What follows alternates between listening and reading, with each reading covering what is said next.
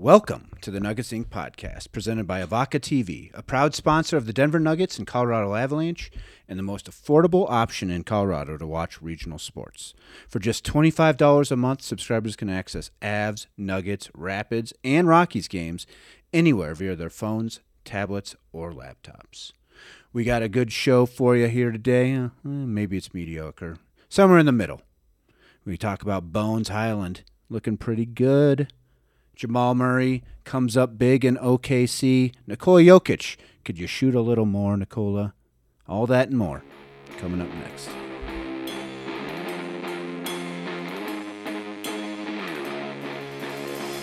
And we're back for another edition of the Nuggets Inc. podcast.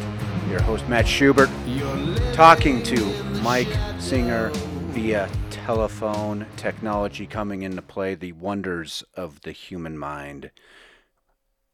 San Antonio, Sunday night, 6 p.m. Are you getting ready to party over there, Mike Singer? Yeah, scouring the local Mexican uh, margarita scene. Um, you know, up and down, up and down downtown San Antonio, Market Square. Um, you, you read me like a book. Yeah, I, I I hear the Riverwalk on a Sunday night. It's pretty wild. Uh, which is why we are hustling to record this this episode so I can get to the Riverwalk. All right. Well, last time we talked uh, was uh, I think a little over a week and a half ago. Uh, since then, uh, the Nuggets have lost to the Lakers, uh, beat Oklahoma City in Oklahoma City, and then beat the Spurs. I ran roughshod over the Spurs uh, at Ball Arena on Saturday night. That's the most recent game, Mike, and, and and I believe you called them the Nugget Trotters? Them, was that was them, yeah the the uh, uh, Denver Globe Nuggets? I feel the like Nuggets. I don't know which one's better. I don't know which one. It, I can't say. Did you feel lukewarm about it when that copy came in on deadline? I was I was like fine. I'll let we're, we're this, we can run with this. Okay, great. For your information, I got an email uh, with the subject line Denver uh, Globe Nuggets. Oh and wow! So somebody liked it. It wasn't the worst. They, they uh, weren't. They weren't trashing it. They were saying nice work. Uh, it was a 500 word email dissecting the Nuggets. So no, he was not trashing it. He was very much engaged. Oh wow, wow, that's good. That's good. And and so let's start off right right there. Uh, the the start of the night. Bones Hyland, uh, he had himself a white chocolate pass at one point. I believe you were the one who referenced that. And then also uh, there was reference to Allen Iverson, who is from relatively the same part of the country as Bones Hyland. So, your thoughts? Uh, it was a special night um, for Bones. And you know, look, I would have been uncomfortable making the Allen Iverson comparison myself. Makes it a lot easier when uh, you ask uh, Michael Malone about it post game, and he invokes an Allen Iverson story when the Philadelphia 76ers were trying to learn what they had in AI. And a um, and a summer league coach is is doesn't know what to do with himself when AI is not passing the ball, and AI goes, "You must not have watched me in college. This is what I do."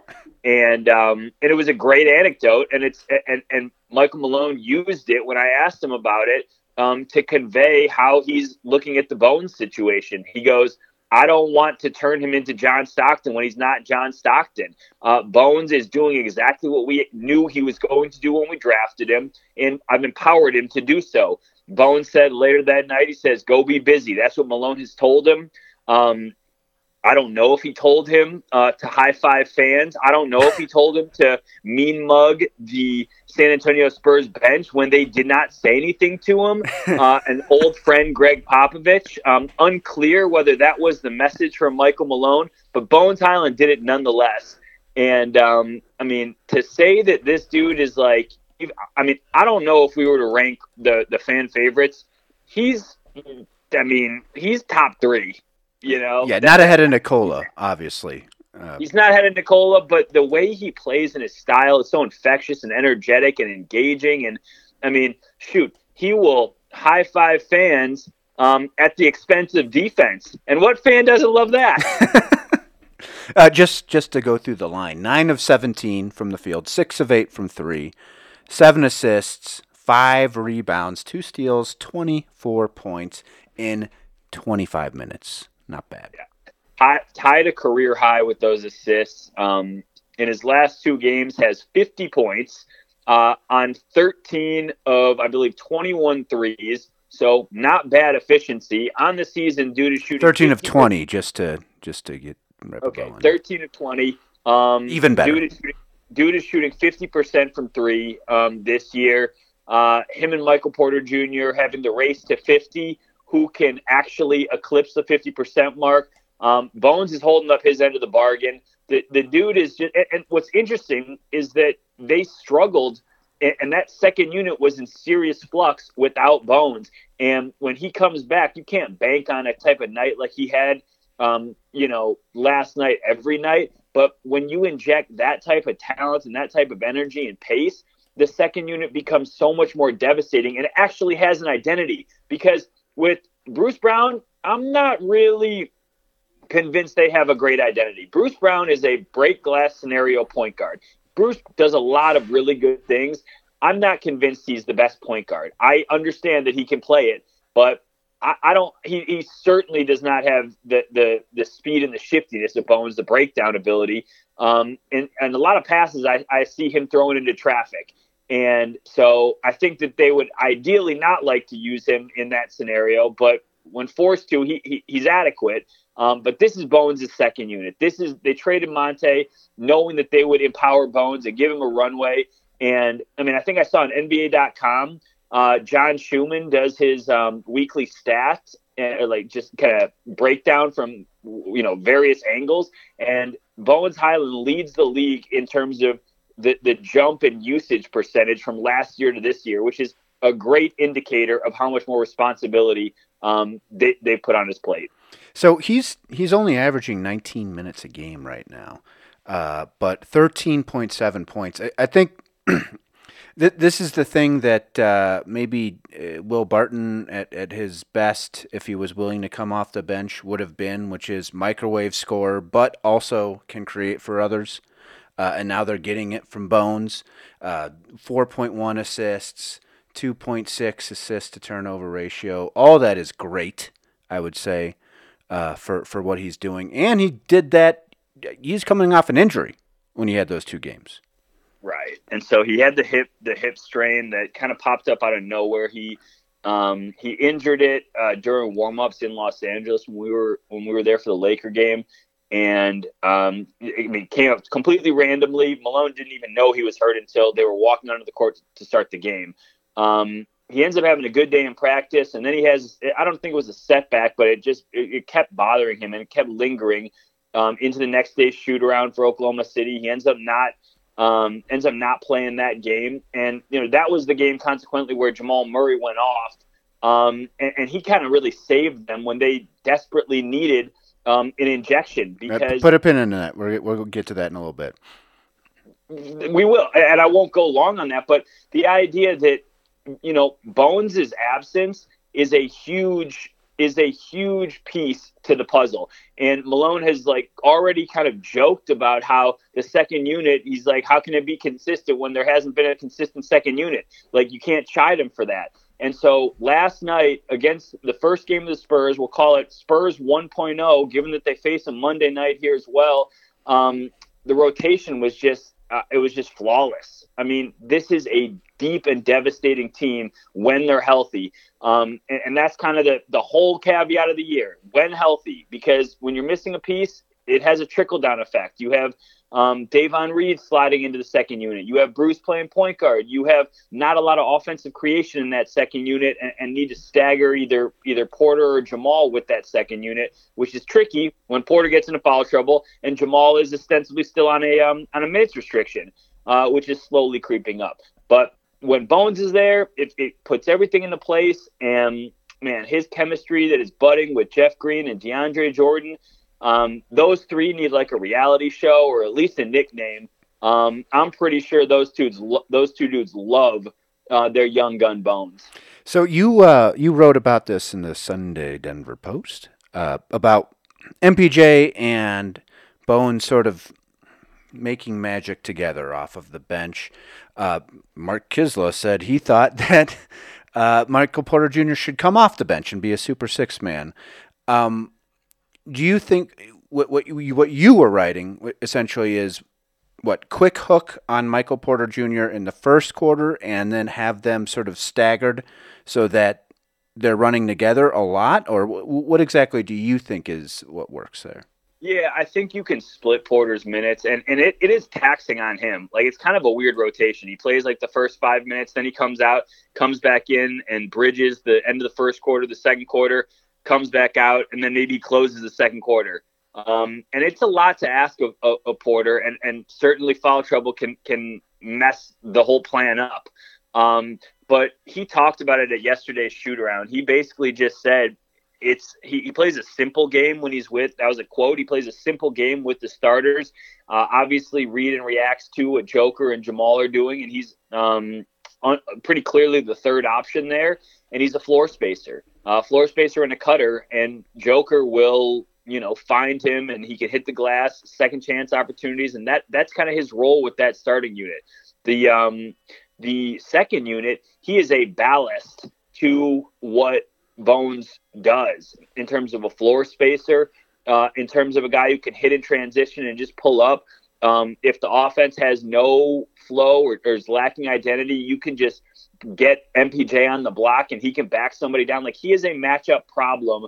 Um, and he can be featured in that second unit. And whatever shots he doesn't get in that first with, with that first unit, he can get all the shots in the second unit. And he can, you know, it's like a one A one B type thing with him and Bones. And they are all for this. As I wrote about, they they kind of realized their chemistry during the preseason in Chicago, and they were like, "Man, we each have immense gravity with our range." I mean, we already talked about it. Damn near shooting fifty percent for both of them um, from three point range. And Porter told me the reason why it works uh, is because we both have similar confidence in ourselves. That's a quote, similar belief in ourselves. And Bones goes, um, it just gives me so much more space to attack downhill when I have a sniper out there. And that's what Porter is. And, and those two um, can just play off of each other. And I mean, in the pecking order, you're, you know, if you're if you're looking at the second unit, that's a, those are going up against sixth and seventh guys on opposing teams. And on most teams, Bones has a really good chance of starting. So you already have an advantage there. Um, and then you, you're not asking the offensive – uh, you're not asking offensive responsibilities from Jeff Green and DeAndre. Um, and Christian Braun, is just getting his feet wet. This is, you can really empower those two on that second unit. So um, Malone has said he wants to have a, a, a starter on the second unit, uh, play with the second unit at all times, um, and he has chosen uh, MPJ to do so. Do you do you give any uh, credence, any any thought about what what Mark uh, uh, proposed about having MPJ be a six man and then and then having uh, excuse me Bruce Brown start in his place? Well, I mean, maybe in theory that would work, but um, you know, outside of Russell Westbrook, I don't know a max player who is coming off the bench uh, and is cool with it. Well, Ginobili and, got paid quite a bit of money to be a six man. It's a great point. It's a great point. Do do they have similar ethoses? Do they have similar approaches? I think Manu Ginobili um, was the 60th pick in the draft, and Correct. MPJ was at one point the number one recruit in the country. Um, so, so you're saying an ego thing, right? That it's just not something that a player of Michael Porter Jr.'s caliber would willingly accept. And maybe that's an unfair assumption. I don't think it's an unfair assumption, but I'll, I'll allow the possibility for that to be. Well, Will um, Barton certainly wasn't a fan of it. Great point it's a great point, and MPJ is getting paid double the money that Will Barton was. So um, at the end of the day, money is very much a factor in these roles. Um, shout out Paul Millsap playing over Jerami Grant, and um, these are the things that happens. I do not think that Michael Porter Jr. would be content um, as a Super Six man. That is a guess, an assumption. Um, and I don't, and, and, I also think he adds a lot to the offense um, with that first unit. I think Joker is is is relearning how to play with him and appreciates the effort he's putting in and um and, and he really does he spaces the floor like you know that all the double and triple teams that joker was seeing uh last year he's not seeing him as much because Michael Porter's on the floor with him a lot. So there's a lot. Well, and. Jamal Murray's on the floor with him too. I mean, he's there, sure. there. There's more shooters. Kentavious Caldwell Pope. It, he it just all around more shooters on the first unit. Yeah. Um, but I mean, look, I appreciate Kiz's opinion. I think he he's he's trying to give Porter a runway to just completely cook with that second unit, which is um, I, I, I understand the premise. Uh, I just think that there's it gets thorny. Like let's just be honest, it gets thorny when you're asking a max player to come off the bench and um, you're you've you've paid him, but then you're saying we don't we don't want to start the game with you out on the floor. That is an ask, and I don't think that it would. I mean, again, I guess I'm not convinced that that would sit well. He's he's averaging uh, 21.9 or 20, 29.1, excuse me, minutes per game. Um, seems like they're they're really not holding back and playing him, other he? than uh, Michael Porter Jr. Excuse me. Uh, Yeah. they're, they're they're not really holding him back in terms of load management. I know he did miss a game uh, with uh, with back trouble, but it, it doesn't feel like the thing that we thought might happen has happened yet.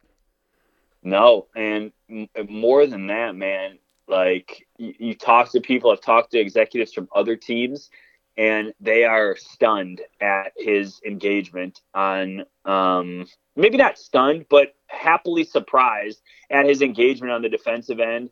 And I noticed it against the Spurs. Seven point five rebounds on the season. Um, he's crashing the glass. He's being more physical. Um, everyone used to, you know, chide his hands and say he he had weak hands. Hell, he caught that pass from um, that 95 mile an hour fastball from Nikola Jokic from the from the three point line and uh, held on to that one pretty well. Um, so I, I think that there is around the league a very pleasant surprise at his engagement defensively and how hard he's trying, and that is that's all you can ask for at is, is effort. If you are trying to get better, which he is, um, and I've heard that from inside the organization and outside the organization, that shows a level of investment. And uh, and I've heard it in terms of a player. I've heard it in terms of a person.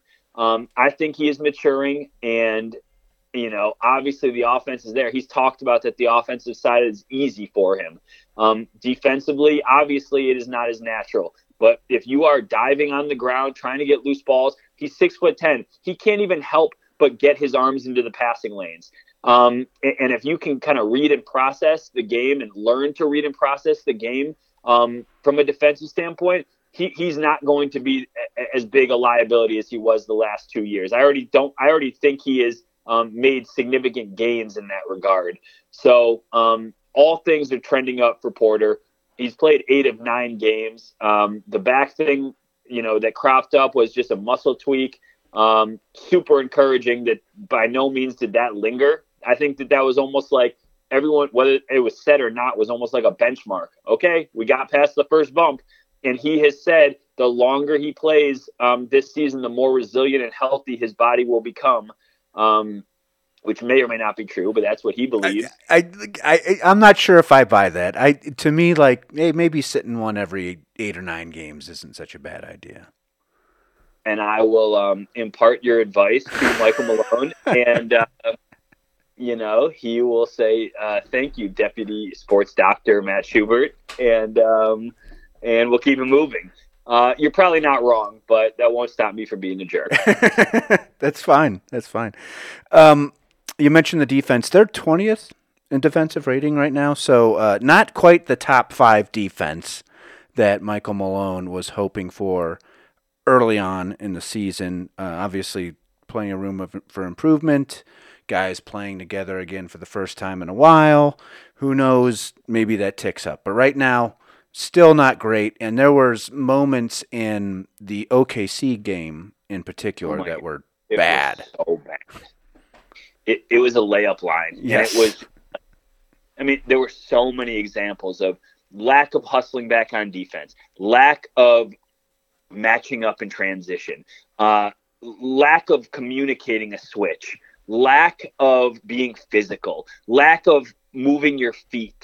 And I- get that at Shai Gilgeous Alexander is going to be an all NBA player this year. Pretty good, He huh? is- he is, I mean, I don't know how do you feel about this analogy. I think he is like the Greg Maddux of driving in that he switches it, he switches tempos, speeds, angles, all of that. He does all this weird, crafty stuff, and it yields. And like you see Aaron Gordon jumping like at his pinnacle, and he can't even touch SGA's like little floaters because he's he's had he's you know mistimed him for a, a split second, and he is so clever at those things.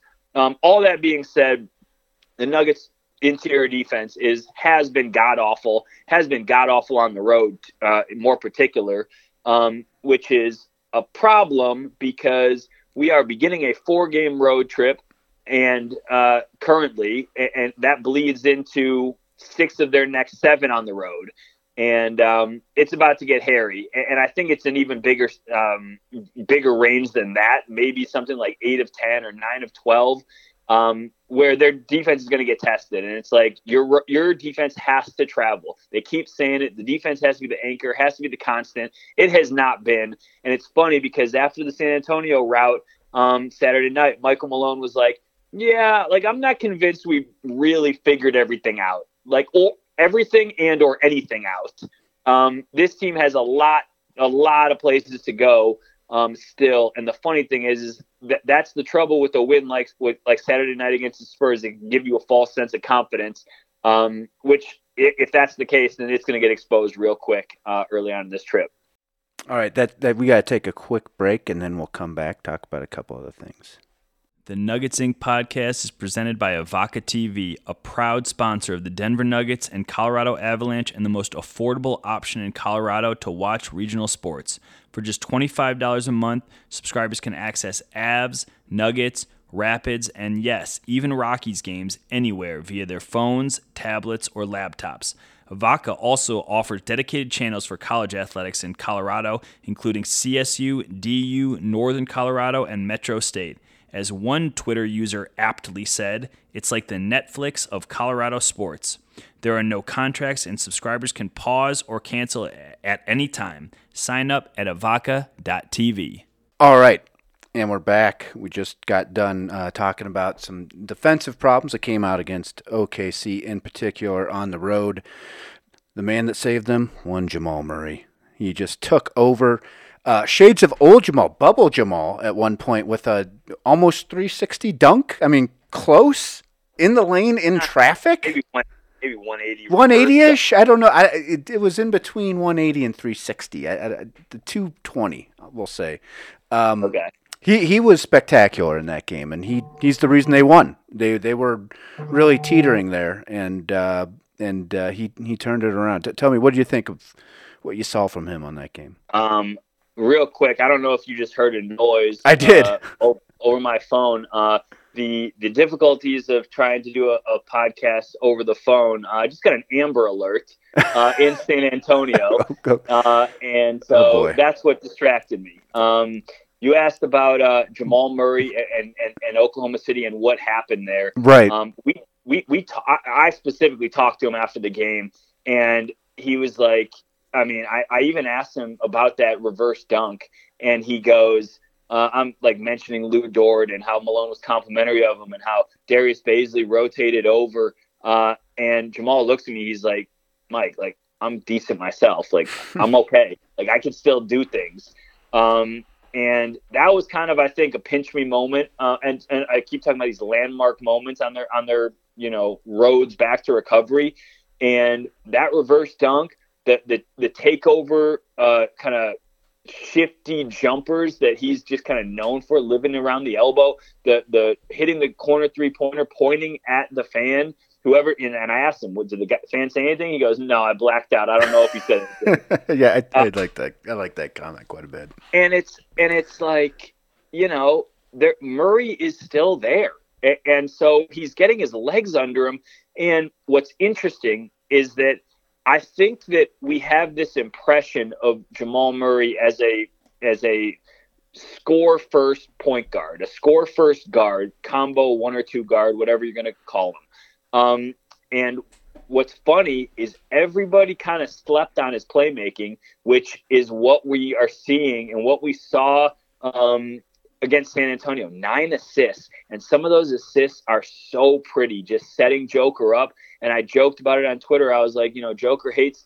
taking all these shots, um, but these passes from Jamal Murray are so good. He, he it is the right basketball play to shoot them. I mean, hell, it's a it's a wide open layup that Jamal has served you on a platter. Um, you're not going to kick it out to the corner. You're going to take the easy points. Um, and Jamal has just really taken again, I don't know if it's leaps in that regard or if we just forgot that he can do that. And so the assumption is that he's a score first guard, but he's like, all right, if you're going to, you know, be aggressive on me, I'm good, you know, doing like a pivot dribble, hard dribble, and, and exposing a window and just dropping it off to other guys. Like I can still do that. So, I, you know, I, we didn't talk to Jamal after the San Antonio game, but 13 points, nine rebounds. Like my assumption is that he's very cool with that. Like that is a lot of points created that is a lot of offense created. Um, maybe he wants to score a little bit more, but like the nine assists is is is not insignificant.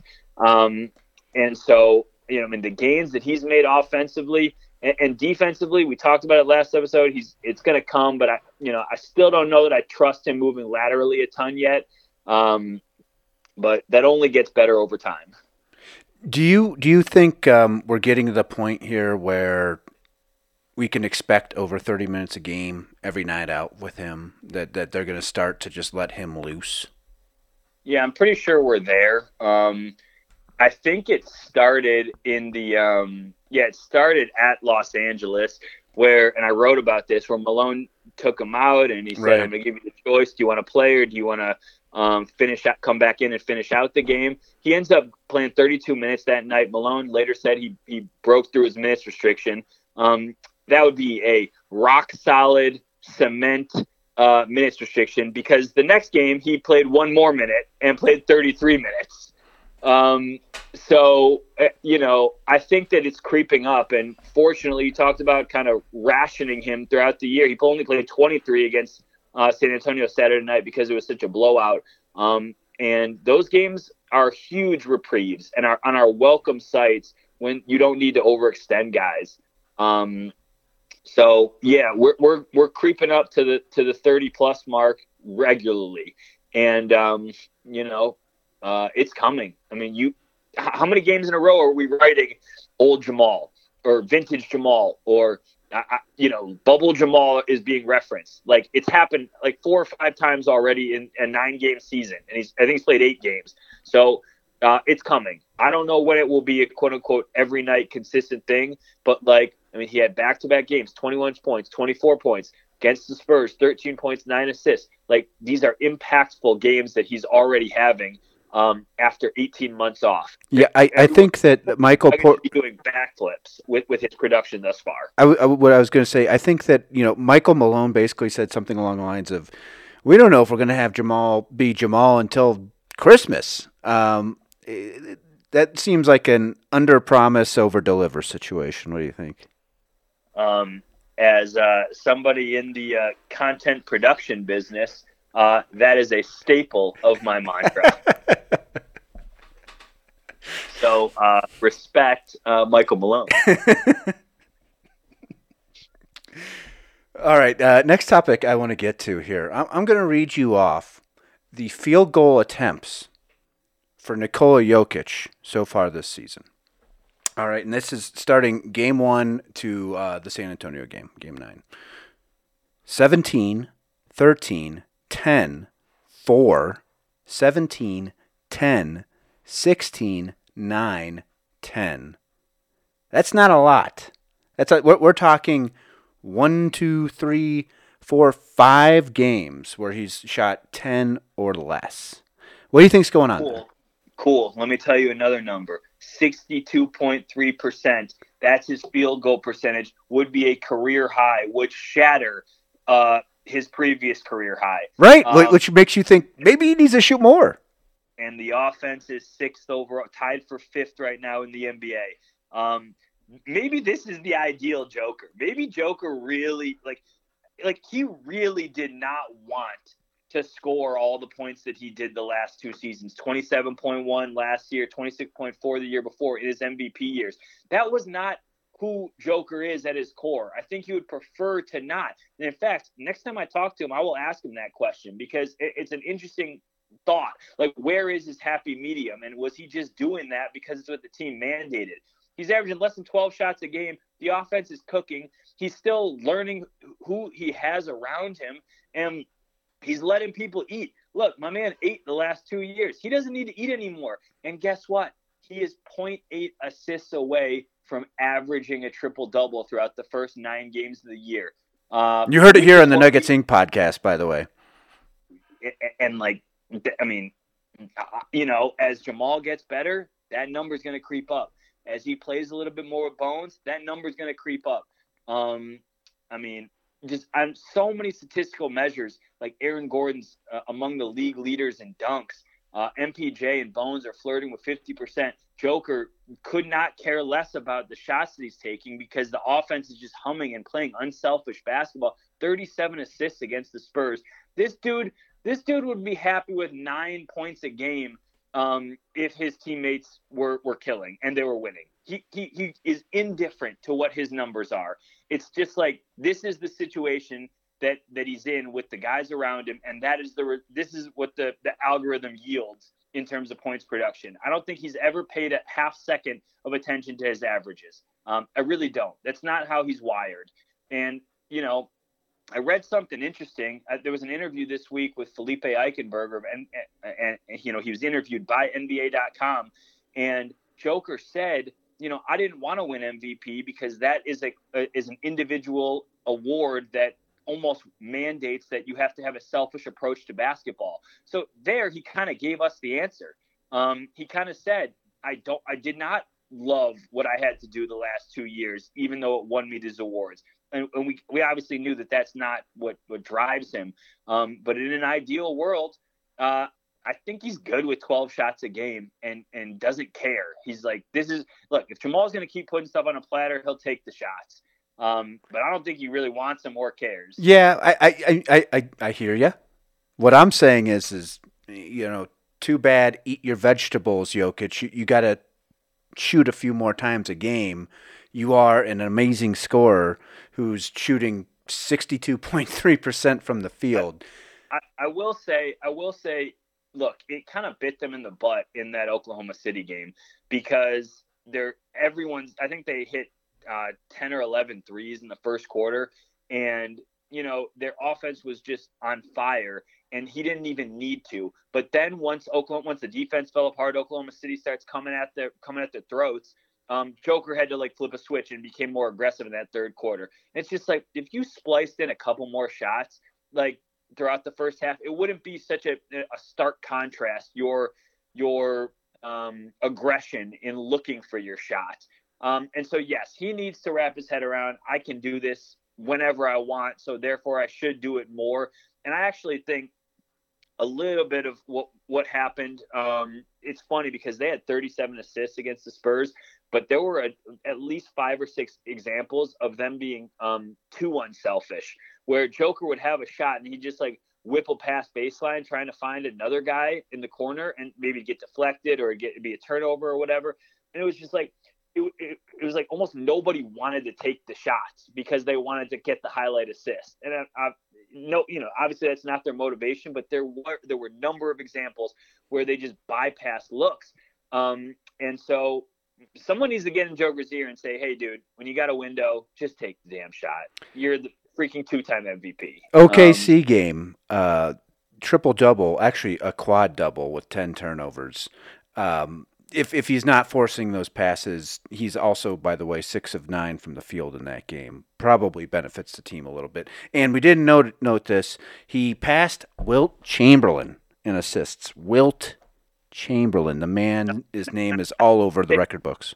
Not an assist in triple doubles. Yeah, that, yeah, yeah. That's yeah, triple doubles. Yeah, triple doubles among centers uh, in NBA history. He's now sixth overall. Um, he's chasing some guy named LeBron for number five.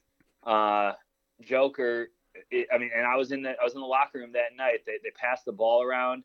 Um, they all signed it for him he's like holding it in a uh, in like just a little like grocery bag like walking out Um, honestly, they get him they get him this sign thing, and he's like staring at his phone and probably watching horse racing or something. Like, and, I, and I asked him, I was like, "What are you going to do with that?" And he's like, uh, "You know, maybe someday I will find it in my closet and remember who my teammates were."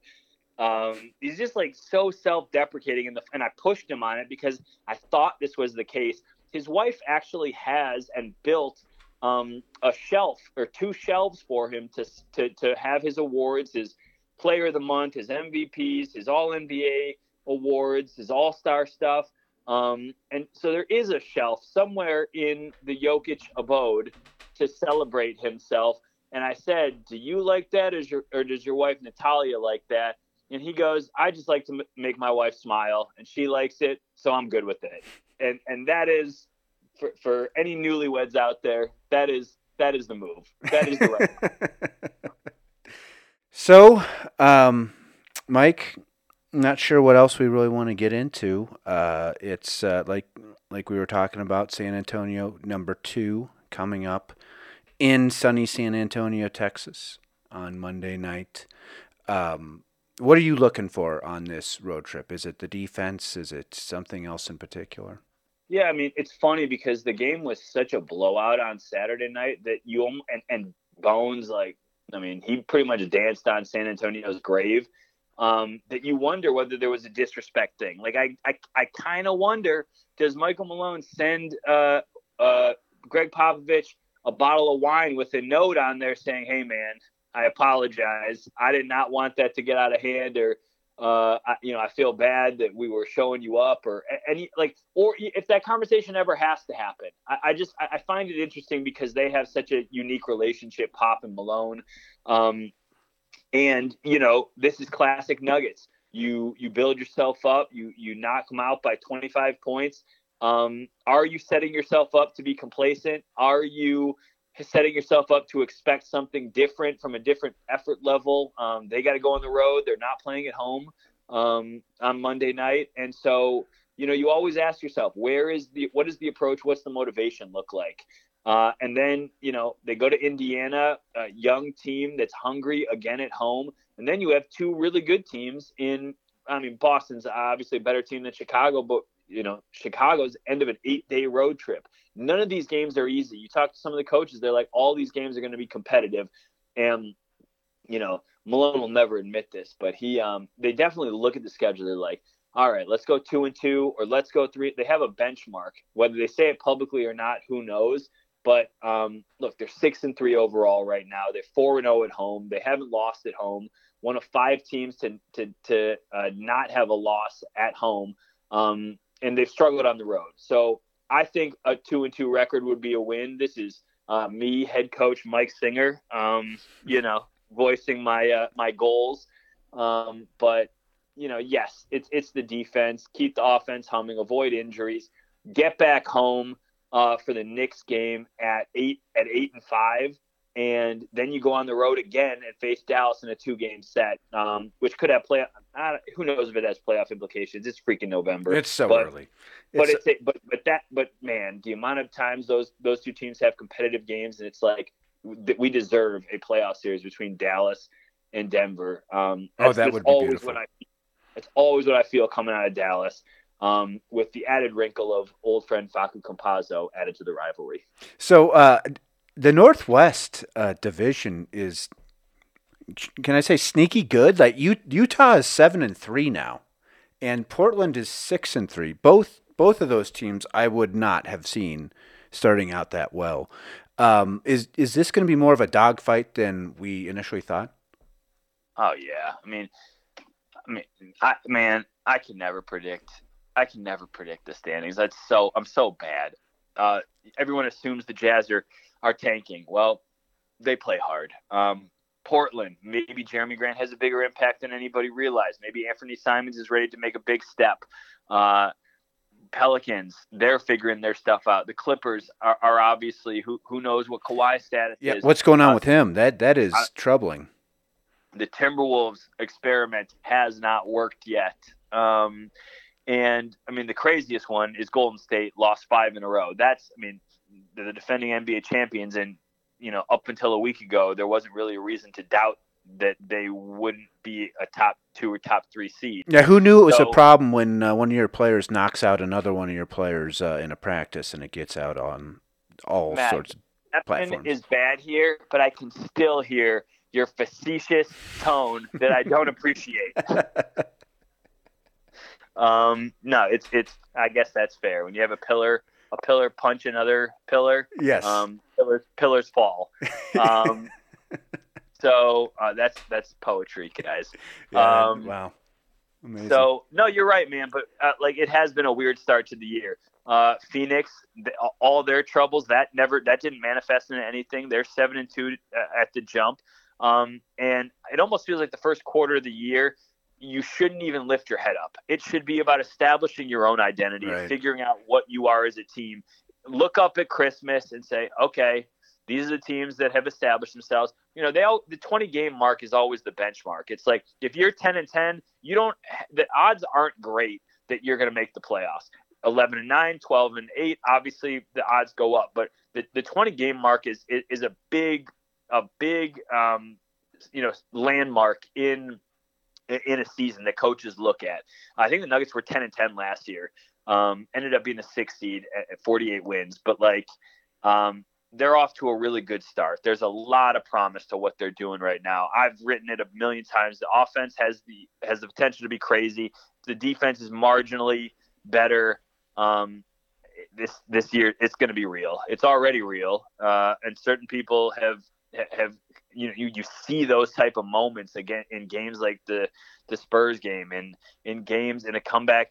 I don't know if it was a comeback because you blew a 19 point lead against Oklahoma City. That was a big win. Um, not blowing that and Jamal coming back and, and doing his thing. So there have already been significant moments um, already. We're just nine games into the year. Uh, all they need is four more wins in the next 11 games to get to you know get to that 10 10 win mark. But um, they're off to a really good start. And, and I'm not I'm not smart enough to look around uh, at this point in the West.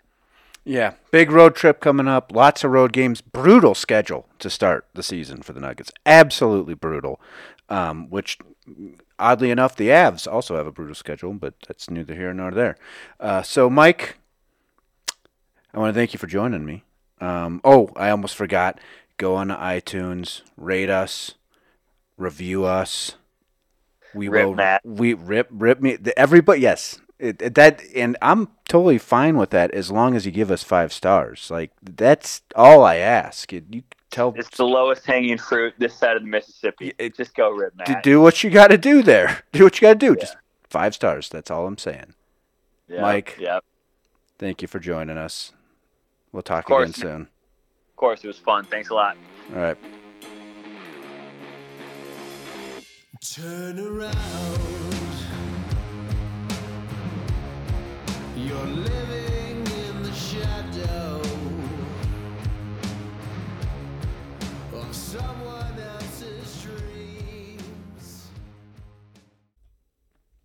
Welcome to the Nuggets Ink podcast, presented by Avoca TV, a proud sponsor of the Denver Nuggets and Colorado Avalanche, and the most affordable option in Colorado to watch regional sports. For just $25 a month, subscribers can access Avs, Nuggets, Rapids, and Rockies games anywhere via their phones, tablets, or laptops. We got a good show for you here today. Uh, eh, maybe it's mediocre. Somewhere in the middle. We talk about Bones Hyland looking pretty good. Jamal Murray comes up big in OKC. Nikola Jokic, could you shoot a little more, Nikola? All that and more coming up next.